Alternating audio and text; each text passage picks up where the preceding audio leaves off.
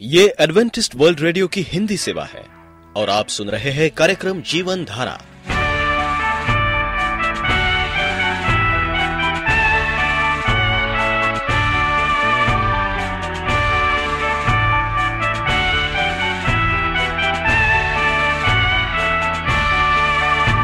कार्यक्रम जीवन धारा सुनने वालों को मैं स्मिता और मैं अमित हमारा प्यार भरा नमस्कार। एडवेंटिस्ट वर्ल्ड रेडियो की हिंदी सेवा में हम आपका स्वागत करते हैं। श्रोताओं, आइए, आज प्रसारित होने वाले कार्यक्रमों की जानकारी दे दें। आज होगी पहले स्वास्थ्य चर्चा, इसके बाद एक गीत होगा और फिर कार्यक्रम के अंत में पवित्र बाइबल का संदेश। तो चलिए, स्वास्थ्य चर्चा सुनने से पहले सुनते हैं ये गीत।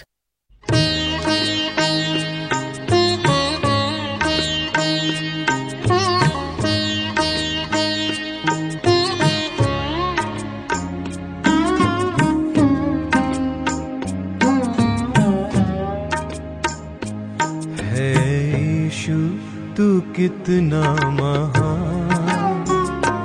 है यीशु, तू कितना महान। है यीशु, तू कितना महान। है यीशु, तू कितना महान। कोई था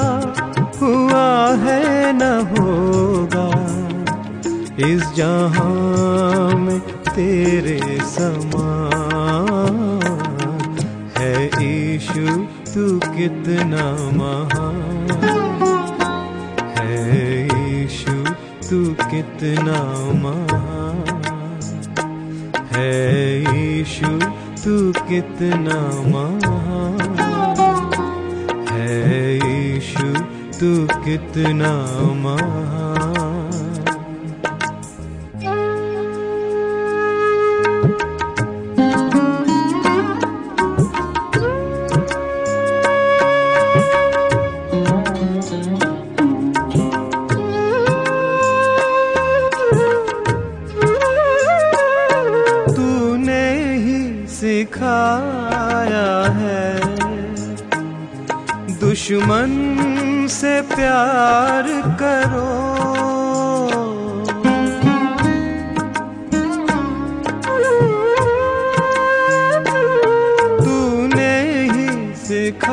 सिखाया है। दुश्मन से प्यार करो, किसी दूसरे के लिए। खुद जा निसार करो, कोई हो पराया भी चाहे, करो प्यार से अपने समान है ईशु, तू कितना महान है ईशु, तू कितना महान है ईशु, तू कितना महान है ईशु, तू कितना महान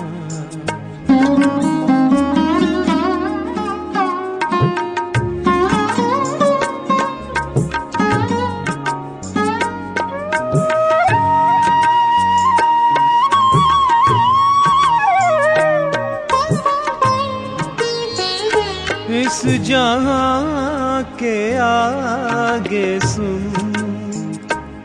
एक और जहान भी है।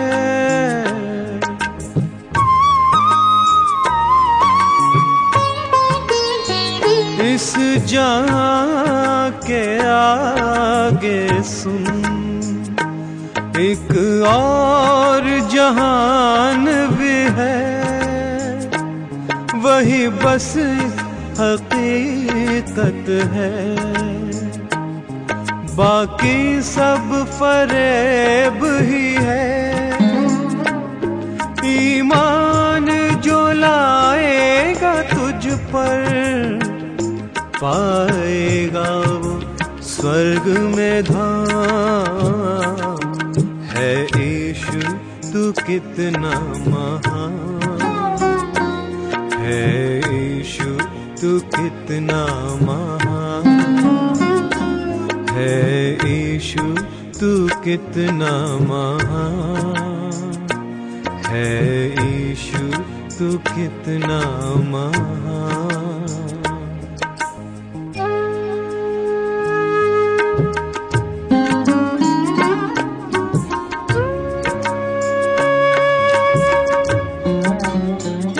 प्राकृतिक चिकित्सा, भाग चार। प्राकृतिक चिकित्सा सिद्धांत मानव शरीर की बनावट में पाँच प्राकृतिक तत्वों के समावेश से बनता है। यह है मिट्टी, पानी, वायु, ईथर तथा सूर्य प्रकाश मानव शरीर के निरोग रहने या रोगी होने के लिए प्राकृतिक तत्वों का ही हाथ है। रोग निवारण के लिए इन पाँच तत्वों की कितनी मात्रा का उपयोग रोगी के लिए उचित होगा, यह रोग की स्थिति पर निर्भर करता है। प्रिय श्रोताओं, हमने आपको पिछली बार mud therapy, food therapy, hydrotherapy, aerotherapy, fasting therapy और सूर्य प्रकाश से या क्रोमोथेरेपी के बारे में कुछ जानकारी दी थी। आइए अब हम आपको इससे आगे और जानकारी देते हैं। मालिश या मैसाज थेरेपी। यह प्राकृतिक चिकित्सा का एक अभिन्न अंग है। शरीर की मांसपेशियों का स्वास्थ्य, उनकी क्रिया तथा लचीलेपन पर सबसे अधिक निर्भर करता है। एक अच्छे मसाज के द्वारा भी यह कार्य किया जा सकता है। वैसे तो शरीर को निरोगी रखने के लिए व्यायाम के साथ भोजन भी चाहिए। परंतु रोग स्थिति में मालिश के द्वारा मांसपेशियों, त्वचा एवं दूसरे अंगों की चिकित्सा भी प्राकृतिक चिकित्सा का ही एक भाग है। मालिश एक ऐसा व्यायाम है जो शरीर की समस्त रोग मुक्त करने वाली शक्तियों को उत्तेजित करती है। मालिश के द्वारा विषाक्त पदार्थ शरीर से बाहर आते हैं। त्वचा के पोर खुल जाते हैं, तथा त्वचा द्वारा वायु ग्रहण होती है। शरीर हल्का होता है, तथा मन प्रसन्नचित होकर शरीर स्वस्थ बनता है। मालिश भी विभिन्न प्रकार की होती है। इसी से विभिन्न प्रकार के लाभ भी हमारे शरीर को मिलते हैं। रक्त संचार, मांसपेशियों का गठन एवं लचीलापन, पाचन क्रिया का कार्य, मानसिक तनाव से छुटकारा, निद्रा तथा इसी प्रकार बहुत सारे काम हमें मालिश द्वारा प्राप्त होते हैं। मसाज को शरीर के लिए आवश्यक माना गया है। इसी कारण छोटे बच्चे को उसके शारीरिक गठन और बढ़ावे के लिए माताएँ सूर्य किरणों में मालिश करती हैं। व्यायाम या एक्सरसाइज थेरेपी। प्राकृतिक चिकित्सा रोग निवारण के लिए कम से कम तीन बातों की मांग करती है। वे हैं संतुलित संपूर्ण आहार, पूरा विश्राम और पूरी निंद्रा तथा नियमित रूप से व्यायाम। ये सभी बातें रोग और रोगी की स्थिति को मापते हुए होती हैं। उल्टा सीधा अपाच एवं असंतुलित आहार, अनिंद्रा एवं क्षमता से अधिक कार्य तथा व्यायाम का अभाव मनुष्य को नाना प्रकार के रोगों से घेर लेता है। स्वस्थ शरीर हमारे भीतरी अंगों के स्वास्थ्य पर निर्भर करता है। व्यायाम आहार तथा स्वच्छ वायु हमारे शरीर की प्रत्येक भीतरी प्रणाली को कार्यरत रखने के लिए आवश्यक है और यही सही प्राकृतिक चिकित्सा का मूल है। व्यायाम शरीर और मस्तिष्क के लिए आवश्यक तत्वों में से एक है। हमें हर प्रकार के शारीरिक, मानसिक तनाव से दूर रहकर अपना जीवन व्यापन करना चाहिए। इन सब बातों के साथ साथ हमें अपने विचारों और सोच को भी स्वस्थ रखना चाहिए। मस्तिष्क की स्थिति से भी शरीर रोगी एवं निरोगी हो सकता है। यह भी प्राकृतिक चिकित्सा का ही एक अंग है। अब समय आ गया है कि हम प्राकृतिक की देन को समझें। मनुष्य के शरीर पर इन तमाम प्राकृतिक शक्तियों के प्रभाव को जानें। इनमें रहकर अपनी जीवन शैली को चलाएँ। हमें प्राकृतिक रहना सीखना चाहिए। यही सरल भी है। प्राकृतिक चिकित्सा एक साधारण सी बात नहीं। यह एक दार्शनिक आधार पट्टी की जीवन की वो राह है, जो हमें दवाओं रहित स्वस्थ जीवन जीने का मार्ग दर्शाती है। उम्मीद करते हैं कि इस जानकारी से आप प्राकृतिक चिकित्सा को अपनाएँगे और अपने आप को स्वस्थ रख पाएँगे। अब आप वेल्डन चरण को आज्ञा दीजिए। नमस्कार। आप एडवेंटिस्ट वर्ल्ड रेडियो का जीवन धारा कार्यक्रम सुन रहे हैं। यदि आप पत्राचार द्वारा यीशु के जीवन और उनकी शिक्षाओं पर या फिर स्वास्थ्य विषय पर अध्ययन करना चाहते हैं तो आप हमें इस पते पर लिख सकते हैं। हमारा पता है। वॉइस ऑफ़ प्रोफेसी ग्यारह हेली रोड नई दिल्ली एक एक शून्य शून्य शून्य एक इंडिया। पाप भाग चार। प्रिय रेडियो मित्रों प्रभु यीशु मसीह के सामर्थी मधुर नाम में आपको भाई मॉरिस माधो का नमस्कार। पाप, वही पुराना पाप जिसने आदम का पतन कराया था, आज भी एक ऐसा रोग है जिससे हम सब पीड़ित हैं। अतः यदि हम इस पर अधिक आकर्षक और मनोहर मन को लुभाने वाला लेबल लगाकर इसको नया रूप प्रदान करने की चेष्टा करेंगे तो अवश्य ही हमको अधिक हानि पहुंचेगी। हमें इसके लिए नए शब्द की ज़रूरत नहीं है। हमें इस बात की आवश्यकता है कि हम इसी वर्तमान शब्द अर्थात पाप के अर्थ को मालूम करें। यद्यपि आज पाप संसार में निश्चित रूप से व्याप्त है, चारों तरफ़। तो भी ऐसे असंग लोग पाए जाते हैं, जो इसके वास्तविक अर्थ से पूर्णता अनभिग है। पाप के बारे में अनेक स्त्री पुरुषों का संकीर्ण और बहता हुआ दृष्टिकोण ही उनके हृदय परिवर्तन के मार्ग में सबसे बड़ी बाधा है। पाप के संबंध में वास्तविक समझ की कमी ही अनेक मसीहों को सच्चा मसीही जीवन जीने से रोकती है। एक प्राचीन धार्मिक गीत में कहा गया है, जो लोग स्वर्ग के बारे में बोलते हैं, वे सब वहाँ नहीं जाते। यही बात पाप के संबंध में भी सिद्ध होती है। हर व्यक्ति पाप के बारे में बात तो करता है परंतु ना तो उसका वास्तविक अर्थ समझता है और ना ही उसे पाप के भय का स्पष्ट अनुभव हुआ है।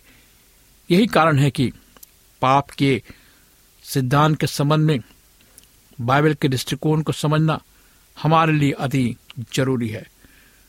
पाप के बारे में हम अपना दृष्टिकोण कोमल बनाकर उसे केवल मानवीय दुर्बलता कह सकते हैं। परंतु परमेश्वर उसे एक दुर्घटना और घृणित बात कहता है। मनुष्य इस प्रश्न में रहता है कि पाप के लिए बहाने बनाकर दोष मुक्त हो जाए, लेकिन परमेश्वर उसे दोषी ठहराता और चाहता है कि वो मनुष्य को इससे बचाए। पाप मनोरंजन का कोई खिलौना या साधन नहीं है, बल्कि एक ऐसा जहर है, एक ऐसा विश्व है जिससे सदा दूर रहना चाहिए। हम देखें कि परमेश्वर की दृष्टि में किन किन बातों से मिलकर पाप बनता है।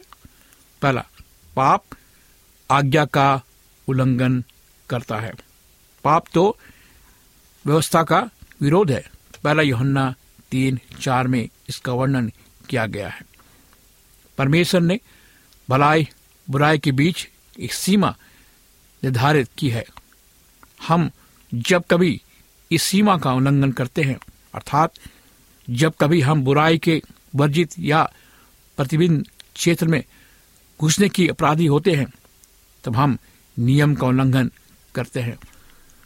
जब कभी हम दस आज्ञाओं में धारित स्तर के अनुसार जीवन जीने में असफल रहते हैं, जब हम पहाड़ी उपदेशों के नियमों के विपरीत होते हैं या पाए जाते हैं। तब उस समय परमेश्वर के नियमों का उल्लंघन करते हैं और हम पर पापी होने का दोष आता है। अगर आप दस आज्ञाओं को क्रमशः एक एक करके या बारी बारी देखें तो आप ये ध्यान देंगे कि आज मनुष्य जाति उन्हें न सिर्फ़ जान बूझकर तोड़ रही है, परंतु उन्हें आकर्षक, आधुनिक और मनमोहक बनाने का प्रयास कर रही है। याकूब ने इसी बात को यह कहकर स्पष्ट कर दिया है कि हम सब दोषी हैं, परंतु प्रत्येक व्यक्ति अपनी ही अभिलाषा से खींचकर, फंसकर परीक्षा में पड़ता है। फिर अभिलाषा गर्भवती होकर पाप को जनती है और जब पाप बढ़ जाता है, तब मृत्यु को उत्पन्न करता है। याकूब एक, चौदह, पंद्रह। इसलिए होता है, क्योंकि हमने परमेश्वर के नियमों को तोड़ दिया है। हमने उसकी आज्ञाओं का उल्लंघन करके अपराध किया है। जिसके कारण हम पापियों की श्रेणी में गिने जाते हैं। बाइबल में पाप को अधर्म कहा गया है। उचित बात से हट्टा ही अधर्म है। चाहे वो बात प्रत्यक्ष या प्रकट रूप से वर्जित या प्रतिबिंबित हो या ना हो, अधर्म का संबंध हमारी आंतरिक लालसाओं से है। प्राय हम इन्हें परमेश्वर और मनुष्य की दृष्टि से छिपाने का प्रयत्न करते हैं। ये वे दुष्कर्म नहीं है जिन्हें हम विशेष परिस्थितियों के दबाव में आकर करते हैं, बल्कि ये बुराइयाँ हैं जिनकी उत्पत्ति हमारे कलुषित स्वभाव से होती है। परवीसु ने इस आंतरिक भ्रष्ट प्रवृत्ति का वर्णन इन शब्दों में किया है।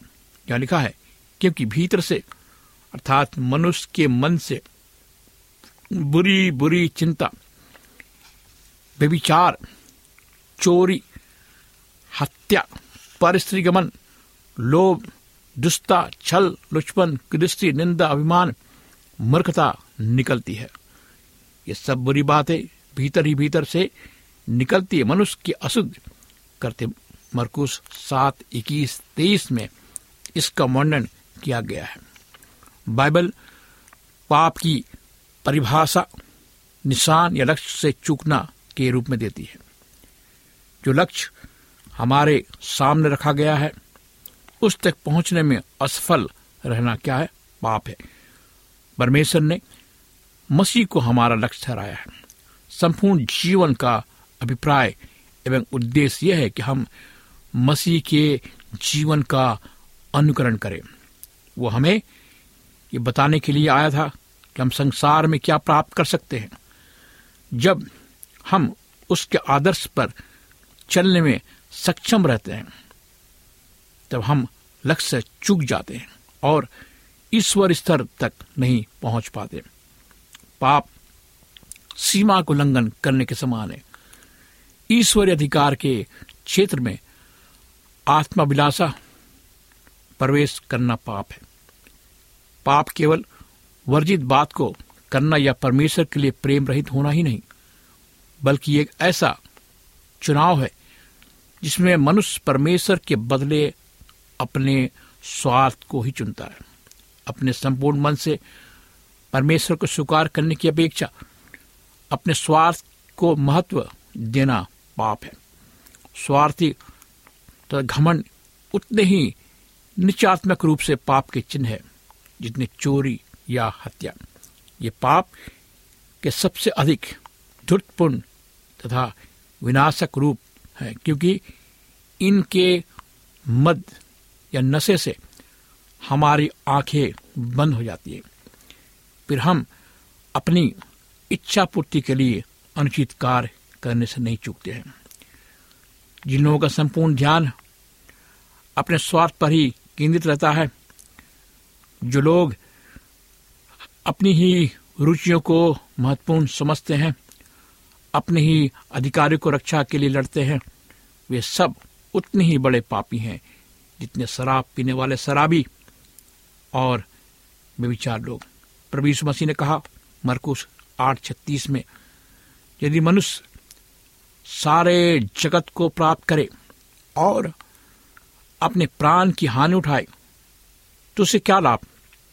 यदि हम इस कथन का अनुवाद आधुनिक शैली में करें जिसका स्वरूप कुछ इस प्रकार होगा। यदि एक व्यक्ति किसी विस्तृत साम्राज्य की स्थापना करे जीवन का आनंद प्राप्त किए बिना ही मर जाए तो उसे क्या लाभ होगा? यदि एक तनासा संसार के बड़े भाग को जीत ले, परंतु उसे सदैव ये भय बना रहे कि कहीं वो किसी बदला लेने वाले की तलवार अथवा गोली का शिकार न हो जाए। तो उसे क्या लाभ होगा? मगर माता पिता अत्यधिक प्रेम के साथ अपने बच्चों का पालन पोषण करे। परंतु बच्चे बड़े होकर उन्हें दुख दे तो बूढ़े माता पिता को क्या लाभ होगा? स्वास्थ्य रूपी वा, पाप वास्तव में अत्यंत विनाशक पाप है। अविश्वास भी पाप है क्योंकि ये परमेश्वर की सच्चाई के प्रति एक अपमान है। योहन्ना पहला योहन्ना पाँच दस में लिखा है जो परमेश्वर के पुत्र पर विश्वास करता है वो अपने ही में गवाही रखता है। जिसने परमेश्वर की प्रतीति नहीं की उसने उसे झूठा ठहराया क्योंकि उसने उस गवाही पर विश्वास नहीं किया, जो परमेश्वर ने अपने पुत्र के विषय में दी। अविश्वास स्वर्ग का द्वार बंद कर देता है, नरक का द्वार खोल देता है।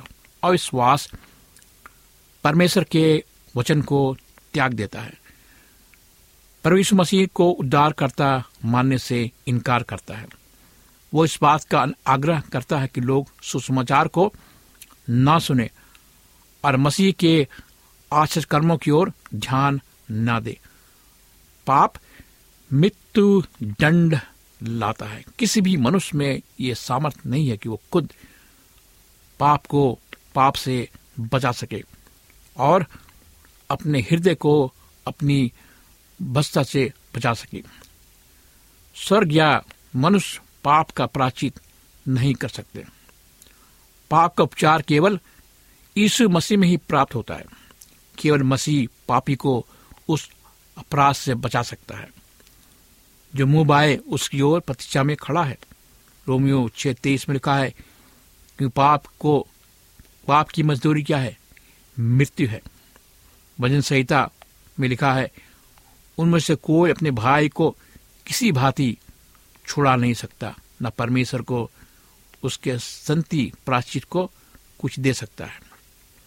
यह के शेष के दिन में, में ना तो चांदी से उनका बचाव होगा न सोना से।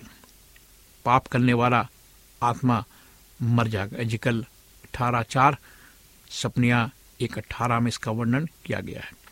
मेरे मित्रों हमें चांदी ना बचा सकती है न सोना बचा सकता है। केवल परमेश्वर मसीह का मामूल रक्त हमें बचा सकता है। सामने हम देखते हैं परमेश्वर मसीह सामने खोपड़ी के आकार की एक उजाड़ सुनसान पहाड़ी पर तीन क्रूस खड़े हैं।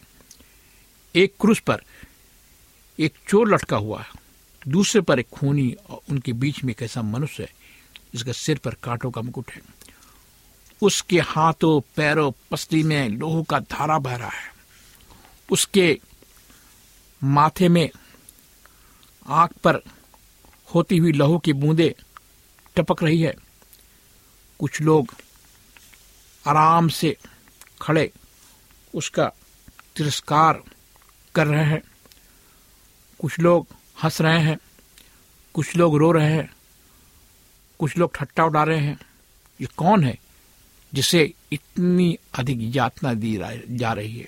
मेरे मित्रों, यही मनुष्य का एकमात्र उद्धार करता है प्रभु यीशु मसीह, जो हमारे लिए मरा।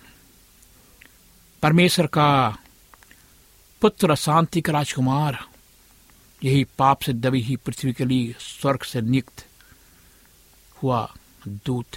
यही वो व्यक्ति है इसके सामने सब दूत बड़े आदर से अपने सिर झुकाते हैं, अपने मुँह ढाप लेते हैं। फिर भी यह कटोरा काट पर तिरस्कृत रक्त रंजित होकर लटका हुआ है।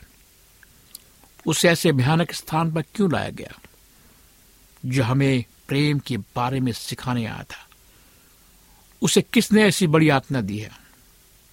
अपने और मैंने, क्योंकि आपके और मेरे पापों के लिए ही क्रूस पर चढ़ाया गया था।